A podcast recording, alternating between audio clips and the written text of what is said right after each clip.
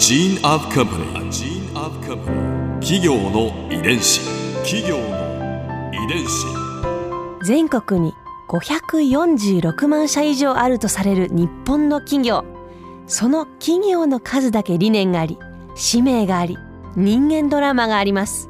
この番組ではさまざまな企業のトップや社員の方にお話を伺いながら成長する企業の DNA を解明していきます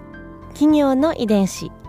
ナビゲーターは私はるかクリスティンとクオン株式会社代表の武田隆さんです。武田です。よろしくお願いします。今日は株式会社インテリジェンスワークスディビジョンディビジョン長執行役員上戸達也さんをお迎えしています。よろしくお願いします。よろしくお願いいたします。よろしくお願いしお願いますします。今回は株式会社インテリジェンスの成り立ちと企業理念についてお話を伺います創業ははいいつですか？創業はインテリジェンスの創業としては1989年ですかね。27年とかですかね27 27年。前、はい。そのそもそもの成り立ちっていうのはどういうふうにスタートしたんですか？はい。えっ、と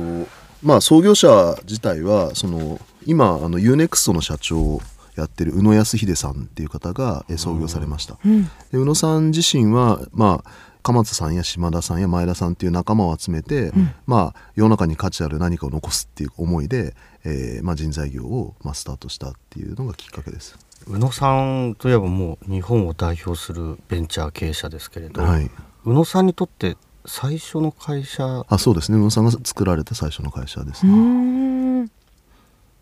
えどういう形にしようってその時は思いがあったとかってあでもすごくその宇野さんがこだわってらっしゃったのは、まずあの社会に価値ある何かを残すって、まあ、当たり前のことといえば当たり前なんですけど、まあ、インフラっていう言葉をすごくこだわり持ってはい。お話をされてたのを記憶します。インフラ。はい、なので、えっとまあ、水道とか鉄道とかも含めて、うんうん。まあ、あまねく人が使いたいっていうふうに思った時にちゃんと使えるサービス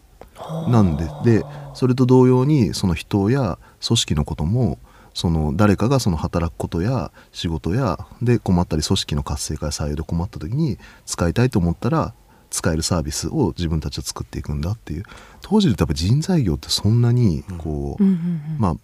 今でこそ少しずつ認知されてますけど当はい。時人材業ってな、何の仕事っていう感じの状態だったんですけどまあ、そういう意味ではこの人材というかエッジヒューマンリソースの領域にも、まあ、そういうインフラのような仕組みや会社が出来上がればなって思いで、えー作られたのがきっかけだと聞いてます。えその中でこうどういう会社にしていくかとかうん。特色っていうのはどういうところにあったと思いますか、そうですね。うん。当時あのビジョンが、えーと人と組織の、まあ、インフラっていうことをビジョンに掲げてたんですけど非常にこう感じるのは、うん。えーっとビジョン経営っていうか、うん自分たちが社会に実現したい世界とか景色っていうこと自体を最も重視しそのことに対して、まあ、ストレートに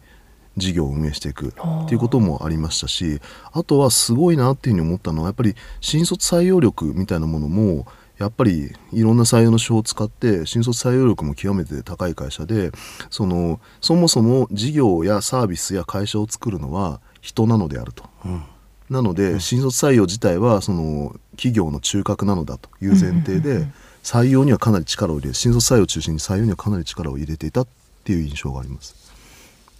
それはあの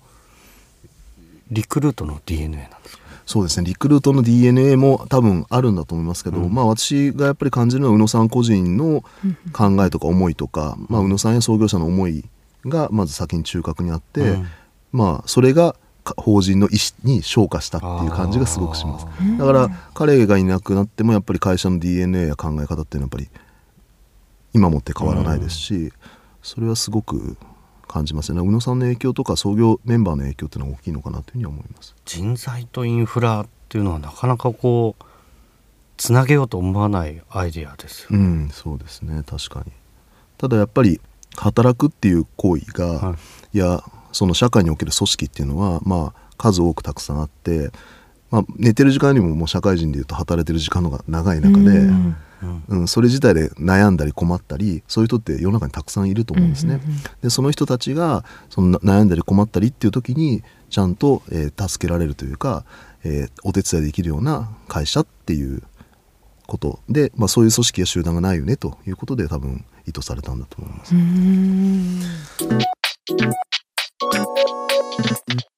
うん企業。の遺伝子。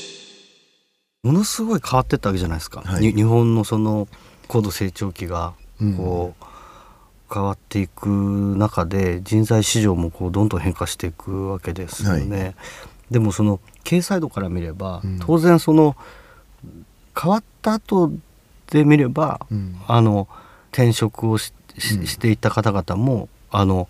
会社にとっても本人たちにとってもうん。良かったんじゃないかと思えることであっても、はい。その時はそうは思えないですよ。うん、あでも半分半分というか必ずしもそうではないとやっぱり思ってて、はい。やっぱり個人も組織も私は生き、まあ、当然組織も含めて生き物だと思っていて、はいやっぱりその時にその組織や個人が目指したいことそれぞれの幸せであることっていうのがも、うんうん。持ってるんだと思うんですね。うんうん。でそれをそのお互いが不幸せな状態でうん。こうつなぎ合わさってるっていうことは、うん。個人にとっても組織にとってうん。もやっぱりハッピーでは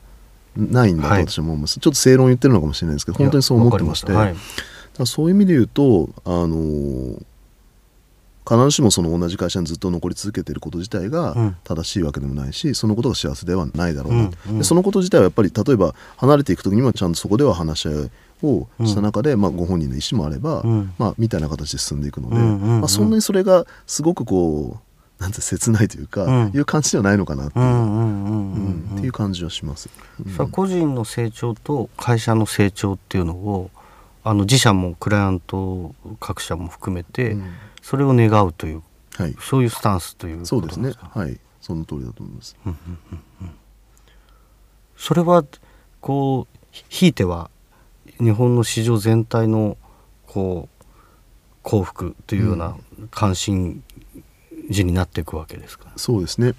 今あの私たちグループ全体で、まあ、パーソルグループって言うんですけどやっぱり語ってるそのビジョンっていうのが人と組織の成長創造インフラへっていうスローガンを掲げてやってるんですが、まあ、それは、まあ、インテリジェンスのそのスローガンとほぼ、まあ、ど同期するんですけども、うんうん。まあ、基本的には人と、まあ、組織それぞれに対してえー、とそれその人たちがその人その組織らしく、えー成長していくことそのものを自分たちで支えるんだっていうことが僕たちの使命社会的意義そのためにこのグループは存在してるっていう前提なので、うんまうん。あ、そこに対するこだわりっていうかコミットあります。逆にそれに付随しない事業やサービスっていうのはやらない、うんううん。ん自分たちは、まあ、選ばず言うと人材やっていうか、う人材業をやっていて、うん。えー、と人や組織の、えーまあ、成長することを支援していくえー集団なんだっていうことはやっぱり強く思ってみんなやってます、まあ、それに対して、まあ、共感してる仲間が集まってうん。仕事してる、ここで春風ビューポイント。今回上田さんのお話の中で私が印象に残ったのはインテリジェンスは人と組織のためのインフラという理念のもとにスタートした話ですね。社会のインフラといえば、まあ、どうしても水道だったり道路とかそういったところをイメージしてしまいますけれども人材派遣そしてインフラこの2つを結びつけたその発想に驚かされました。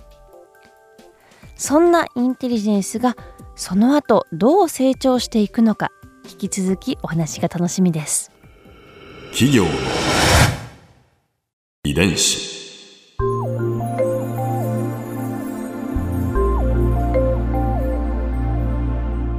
さてこの番組はポッドキャストのほかスマートフォンタブレット向けアプリ JFN パークでも聞くことができます。お使いのアプリストアからダウンロードして企業の遺伝子のページにアクセスしてみてくださいそれでは来週もお会いしましょう。企業の遺伝子ナビゲーターは私はるかクリスティンとクオン株式会社代表の武田隆でした。